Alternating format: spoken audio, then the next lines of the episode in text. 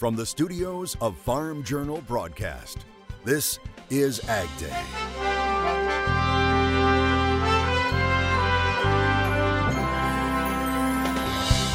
Respecting the land. However, we can respect what the land can produce for us and work in tandem with that to create opportunities as we go along. I think it's, a, it's an honor. Meet another finalist for Top Producer of the Year.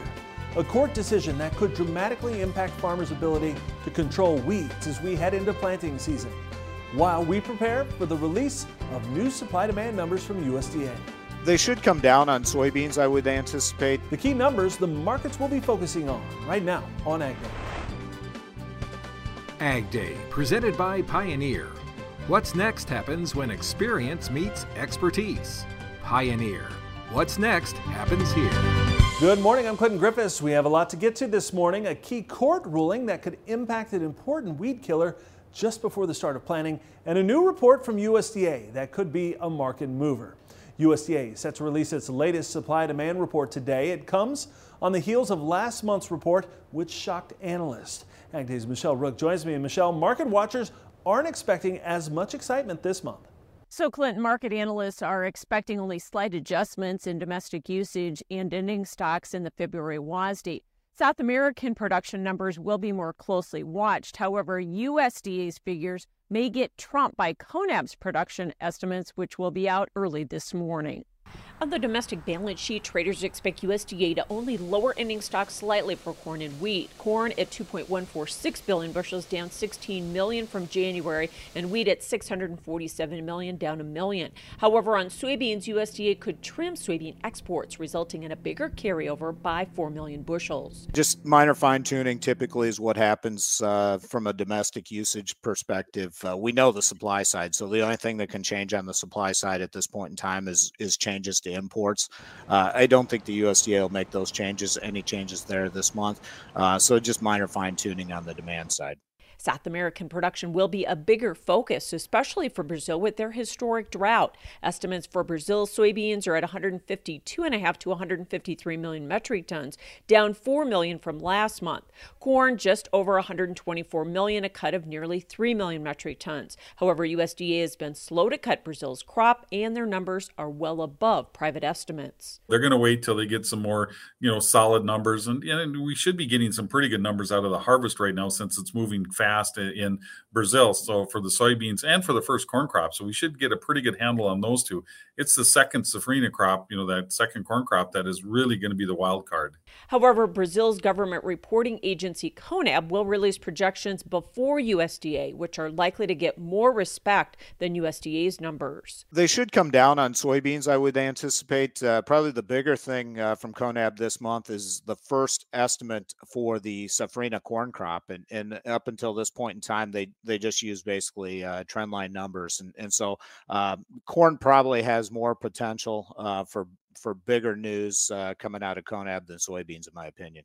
But again, even CONAB's estimates have been well above private firms, leaving room to again disappoint the market. I'm Michelle Rook reporting for Ag Day. A developing story we're working on farmers may not be able to use dicamba this growing season following a federal court ruling in Arizona. The U.S. District Court in Tucson ruling the EPA violated notice and comment mandates for the pesticide registrations. And for that reason, it vacated the approval of three products used over the top of dicamba resistant cotton and soybeans in 34 states. Now, the court acknowledged the herbicide's benefits in controlling resistant weeds, but says EPA didn't follow procedures and failed to assess risks and costs for non-users of dicamba. Now, the companies, Bayer, Syngenta, and BASF, could appeal to the Ninth Circuit Court. EPA could also quickly review the herbicide's environmental and economic impacts, but getting that all done before planting starts would be difficult. There's also a chance the herbicide could get emergency authorization from EPA. Now, Bayer releasing a statement saying, quote, we respectfully disagree with the ruling against EPA's registration decision and we are assessing our next steps. We also await direction from the EPA on important actions it may take in response to the ruling. Our top priority is making sure growers have the approved products and support they need to safely and successfully grow their crops. While California starts to recover from another atmospheric river event, many in the Midwest are wondering where winter went. Meteorologist Matt Engelbrecht joins us with a look ahead. Matt. Well, not to worry. No, winter will be back. We're seeing uh, the temperature outlook, uh, the orange actually shrink the deeper we're going to February. And that's something that we've been talking about the last couple of weeks, uh, and that the warm pattern that we've had, it was going to flip back to cooler than average conditions. And that's what we're getting up towards Montana, back down to Texas, and especially into the southeast. Now, the one caveat with this is you remember in January, early January, we flipped. Very cold. The temperatures well below average with record setting low temperatures. This one's going to be a little bit different. Once we get on the other side of the 16th, I've been kind of using Valentine's Day as the threshold. On the other side of Valentine's Day, temperatures are going to come back down, but we're not crashing, not as, as of yet. The latest data indicating, uh, indicating back towards average, if not slightly below average, but not necessarily crashing. And you can see the uh, warm up already starts back on the west coast once we get on the other side of uh, Valentine's Day or the 16th. So we'll be watching that trend uh, as well. And check out this great sunrise. Uh, Sheldon sending this one in from Wisconsin, sharing his morning farm view. Great to see. I'll have more on your forecast coming up. Now, trade continues to be a hot topic on the campaign trail. The Commerce Department releasing new data showing the trade deficit narrowed last year, falling nearly 20% to $773.4 billion. But that's off a record high in 2022. Now, the narrowing of the U.S. trade gap, its first in four years, was pushed closer by companies building up inventories and post pandemic spending shifting back towards services and experiences. Now, on the ag side, the Commerce Department says exports of food and feed were the lowest since 2020. Now, there are reports that former President Trump is elected to the office again that he is considering a 60% tariff on Chinese goods. And there is growing bipartisan support in Congress for possible tariff increases on China, with lawmakers also recommending restrictions on Chinese investments to address concerns about economic ties between the two largest global economies. President Biden's trade chief, U.S. Trade Representative Katherine Tai, taking part in a discussion this week at the University of Chicago Institute of Politics. Now, she emphasized that tariffs represent just one aspect of the complex trade dynamic with China, calling them a defensive tool. It's all about how you use them. And if you use them smartly, if you use them with the goal in mind of addressing unfairness to uh, leveling the playing field, then um, they're absolutely useful. Tai went on to say that the Biden administration's offense includes investing in the U.S., including in infrastructure, computer chips, and science, along with research and development in clean energy technologies. Push the Bushel Boundary on Ag Day is brought to you by Tendovo Soybean Herbicide, raising the pre emergence bar one clean row at a time. Plant 2024 is already underway in some parts of the U.S., and heading into this season, farmers will be looking for ways to push the bushel boundary to make up for lower grain prices. Now, farmers often get the best agronomic tips for success from other farmers, from weed control and fertility to new technology farmers are sharing how various practices are working on their own farms as we kick off a new growing season. And there were many lessons learned during the drought in 2023 that farmers will be applying this year. Well, I think we start planting beans, planting soybeans a lot earlier every year, it seems like. Uh, you know, used to you just in our area, we didn't start till the first of May. Well, we started planting beans the 17th, 18th of April this year, and we were done by the first of May. So I think that had a, a really a huge, huge help, a huge a start for the crop to get them in planted earlier. And we've been using a little bit of starter fertilizer on some beans, so uh, we feel like that helps us, especially those early planted beans where the ground's a little cooler. It kind of gets them uh, plant going. And he and other farmers in Missouri say they had great success with achieving higher than expected yields on both soybeans and corn last year, despite that widespread drought. Soybeans couldn't keep the green streak going on Wednesday. We'll take a look at what the markets are watching ahead of today's report next. And later, respecting the land and the opportunities it creates. Meet another top producer of the year finalist.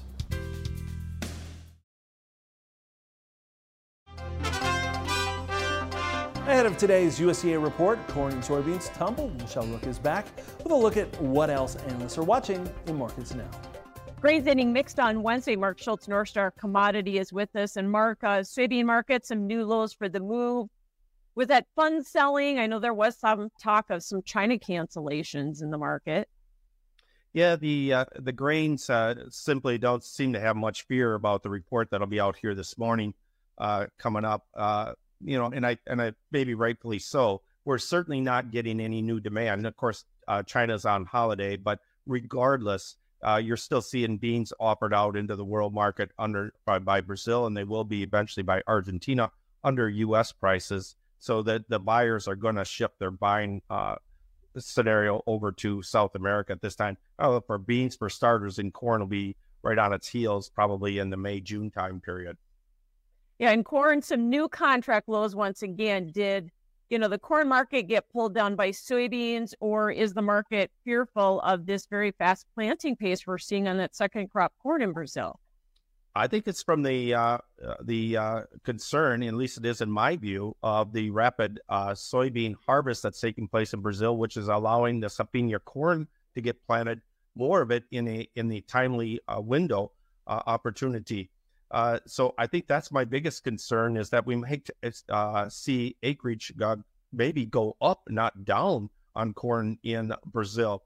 And that is the concern. Now, obviously, in the big scope of things, when it's all said and done at the end of the day, you need to have the wet season end early, even if you do get the stuff planted out in timely fashion. And we won't know that until we get into late March, April time period. So, where do you see the next support area on the charts here for corn now that we made that contract low again?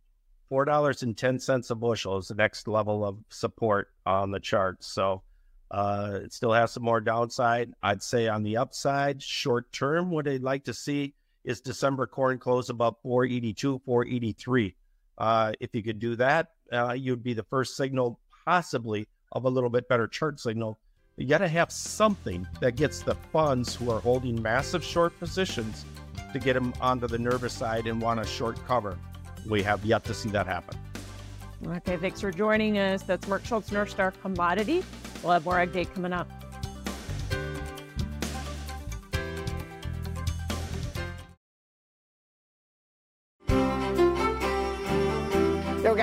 Systems uh, moving across the United States. The first one, so this is for our Thursday, later on this afternoon into the evening hours, a pocket of energy bringing in not only some snow into Montana, possibly the Dakotas, but also rain on the eastern side of it. May actually get, because temperatures are expected to really push well above average, uh, some isolated thunderstorms as well, mainly into Illinois and Wisconsin. Now, this is Thursday at 10 p.m. Now, that first one moves out. We still have a number of inches, if not feet, of snowfall in the forecast through Friday for the higher terrain. But we're finally starting to shut off uh, the, uh, the faucet over there into Southern California. By Friday night into Saturday, uh, I think we're going to be done with that, uh, what we've been calling the, uh, the river, the moisture of river in and across parts of California.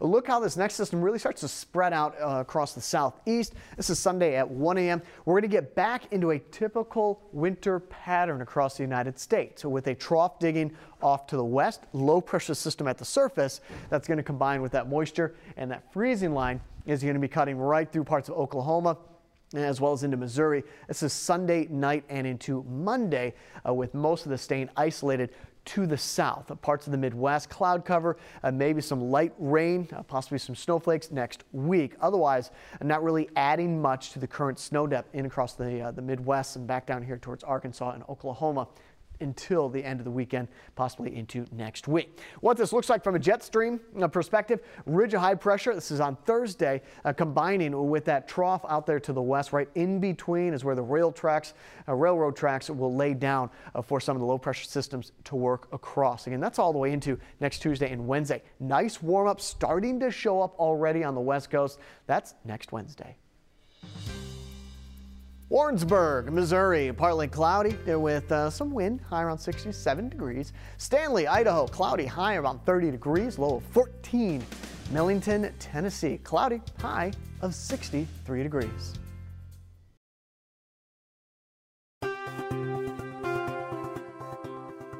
Drover's Report on Ag Day is brought to you by Neogen. Discover your possibilities and enhance your herd's potential.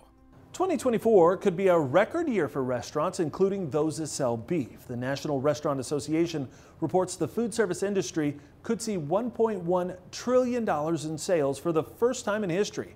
And it says the industry is on track to add 200,000 jobs, pushing total employment to 15.7 million people. However, just over 25% of restaurant operators say their establishments will be more profitable this year, with many blaming higher food and labor costs. Among those higher food costs, higher costs for beef. CattleFax forecasting USDA all fresh retail beef prices expected to average $7.90 a pound. And it says while higher beef prices may soften consumer purchasing habits, they predict the consumer preference for U.S. beef will continue to support relatively strong demand. The NCBA has a new president. Mark Eisele, a Wyoming rancher, was announced as the president of the association at this year's cattle industry convention last week in Orlando, Florida. Now, Eisele and his family operate King Ranch near Cheyenne. He says his focus will be to advocate for opportunities to strengthen the industry for future generations and for producers' freedom to operate. He also sees protecting property rights and reinforcing the industry's position as an ally in preserving open spaces and wildlife habitat through managed grazing practices as a top priority. Managing rangeland, cropland, and livestock takes a lot of hard work. But one family operation thrives in diversification while respecting that land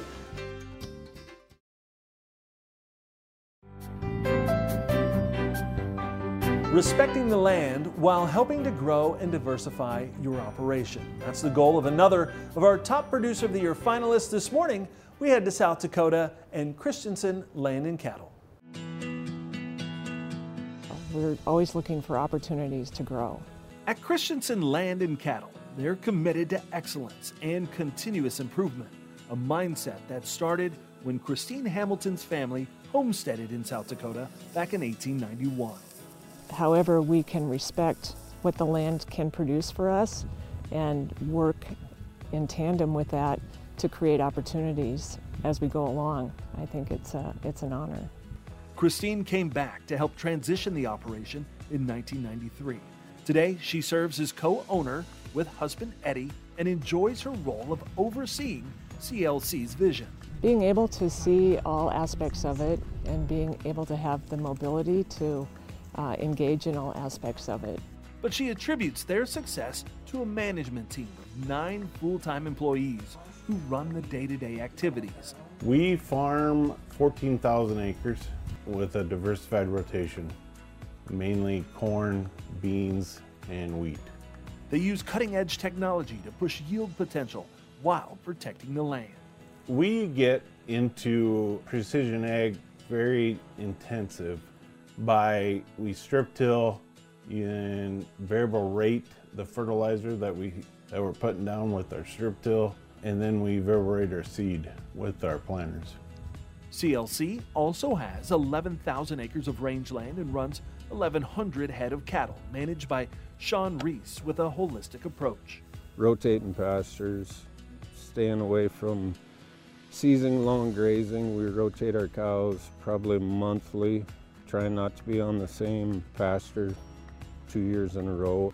CLC uses activity based accounting, which they adopted back in 2001, following the Hamiltons' involvement with the Farm Financial Standards Council.